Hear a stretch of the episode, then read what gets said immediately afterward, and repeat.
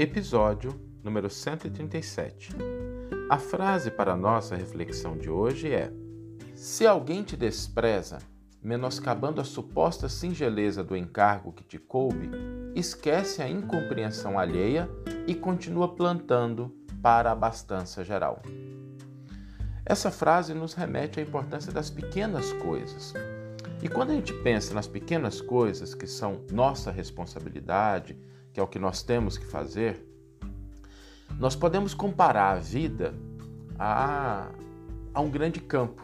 Emmanuel gosta muito disso, de utilizar a natureza como exemplo, de utilizar aquilo que está à nossa volta para aguçar a nossa sensibilidade, a nossa visão em relação ao Evangelho que está na vida, que está no cotidiano. Então nós podemos, e ele gosta muito disso, comparar a vida a um grande campo, um grande, a uma grande semeadura, a uma grande área em que a gente tem a responsabilidade de cultivar. E a semente pequenininha é o nosso dever, a nossa responsabilidade, aquilo que nos cabe fazer. E o solo é o coração do próximo, né? o, o terreno. E dependendo do que a gente semeia, a gente vai colher o resultado daquilo que a gente está semeando. Por isso é importante a gente pensar naquilo que é a nossa tarefa, naquilo que é a nossa responsabilidade, no campo que nos é dado como oportunidade, de forma que a gente proteja, que a gente cuide, para que a gente receba aquilo que nós necessitamos. Né? Se a gente não plantar, se a gente não cuidar da nossa vida, do nosso contexto, do campo, cuidar das nossas relações através das pequenas coisas, a gente não recebe o resultado não por punição divina, mas por uma razão muito muito peculiar, né, que é da lei que a gente colhe aquilo que a gente planta. E não nos iludemos. Tudo o que a gente plantar, se a gente plantar o bem, o bem nos recompensará. Se a gente plantar o bem, o bem nos recompensará. E aí tem um detalhe, né? É o bem que vai nos recompensar não é exatamente aquela pessoa e aquela circunstância. Porque às vezes a gente faz o bem para alguém e a gente espera que aquela pessoa vai nos recompensar e isso é um equívoco.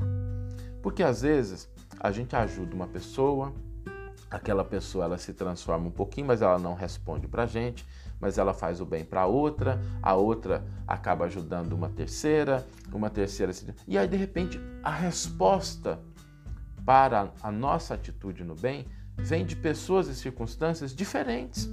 Isso pode acontecer frequentemente. Quantas vezes a gente não se dedica a uma tarefa e às vezes numa empresa, num trabalho, a gente não é reconhecido ali, mas a nossa experiência faz com que a gente ganhe uma possibilidade diferente em outro lugar. Ou seja, não restringamos a nossa recompensa àquilo que pode ser ofertado pelas pessoas que foram beneficiadas pelas nossas atitudes. Porque senão a gente se fecha para outras possibilidades. Né? É como assim, se a gente atirasse uma rosa numa janela oferecendo para alguém e às vezes alguém chega com um buquê de flores pela porta, mas a gente fica ali na janela esperando que aquela pessoa, que aquela circunstância nos devolva. Não. Vamos abrir o nosso coração para a vida, porque a vida é muito mais ampla. A vida tem muito mais possibilidades para nos recompensar as nossas atitudes no bem. E isso sempre acontece. Por isso é importante perseverar, mesmo nas pequenas coisas, tendo a consciência de que existem problemas. Quem cuida de um campo vai perceber que tem tempestade, tem granizo, tem sol, tem seca. E isso faz parte da vida. O lavrador que quer cuidar do solo ele não vai ignorar que existem essas circunstâncias e que ele deve se preparar para elas. Igualmente, nós. A gente não pode controlar tudo o que acontece na nossa vida, mas a gente pode cuidar daquilo que está sob o nosso controle, as variáveis que a gente pode dominar. E a variável mais importante é o nosso trabalho, a nossa persistência no bem.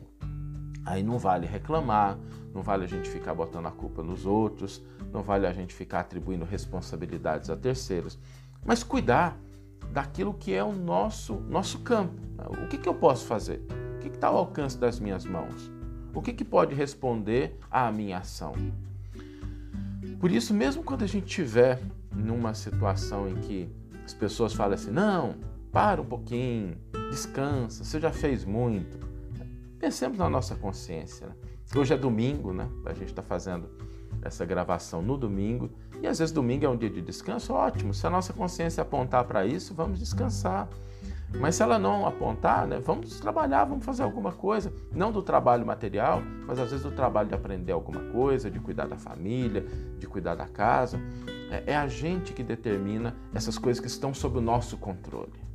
As nossas energias, o que a gente vai fazer é o que está no nosso controle. E a gente não menosprezar as pequenas coisas, as pequenas tarefas, as pequenas atividades.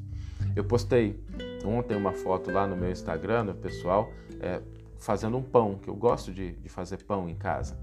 E ontem, quando eu estava fazendo pão, eu uso um fermento natural e eu estava lembrando né, do quanto é importante cuidar daquele fermento, aqueles pequenos micro-organismos, da levedura que fica ali. E você, uma vez por semana, precisa lá e cuidar dela. É uma tarefa singela, pequena. Mas se a gente não fizer isso, a gente não tem a possibilidade de, de ter o pão sobre a mesa quando a gente precisa. E muitas pessoas esquecem a importância das pequenas tarefas. Quando a gente está se alimentando, quando a gente tem o arroz, o feijão na mesa, quando a gente tem a verdura, a gente esquece que tiveram mãos que foram ali na terra colher, plantar, semear, que cuidaram de pequenas coisas. Então não existe tarefa sem importância existe sempre o nosso dever, a nossa responsabilidade. Grande ou pequeno, isso não faz diferença, porque é cumprindo a nossa responsabilidade, cumprindo o nosso dever, fazendo aquilo que a vida nos pede, confiando em Deus, é que a gente vai ter sim o retorno.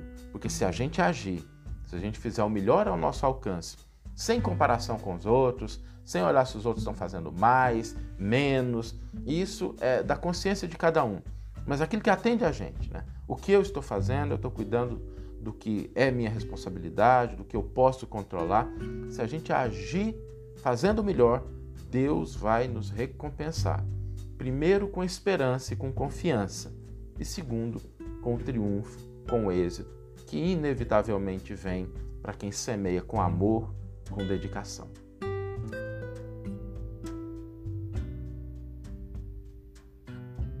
Vamos ouvir agora a íntegra do versículo e do comentário do qual a frase foi retirada. O semeado sobre boa terra é o que ouve a palavra e a compreende, o qual frutifica e produz um cem, outro sessenta, outro trinta. Mateus, capítulo 13, versículo 23.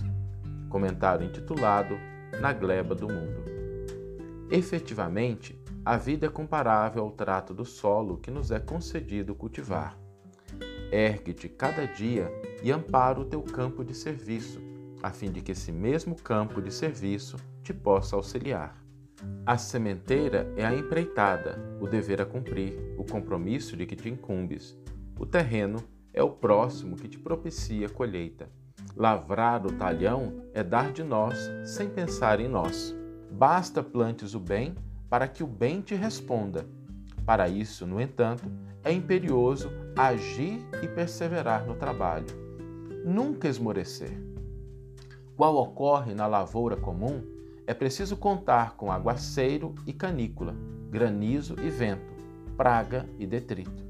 Não valem reclamações. Remove a dificuldade e prossegue firme. Acima de tudo, importa o rendimento da produção para o benefício de todos. Se alguém te despreza, menoscabando a suposta singeleza do encargo que te coube, esquece a incompreensão alheia e continua plantando para a abastança geral.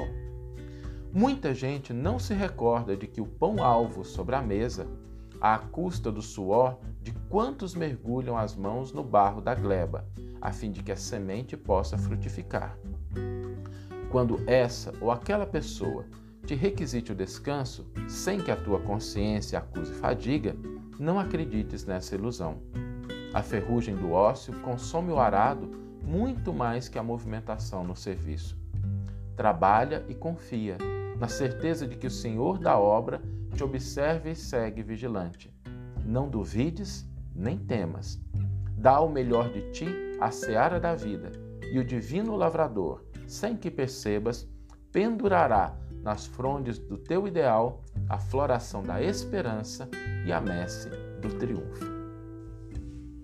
Que você tenha uma excelente manhã, uma excelente tarde ou uma excelente noite e que possamos nos encontrar no próximo episódio. Um grande abraço e até lá!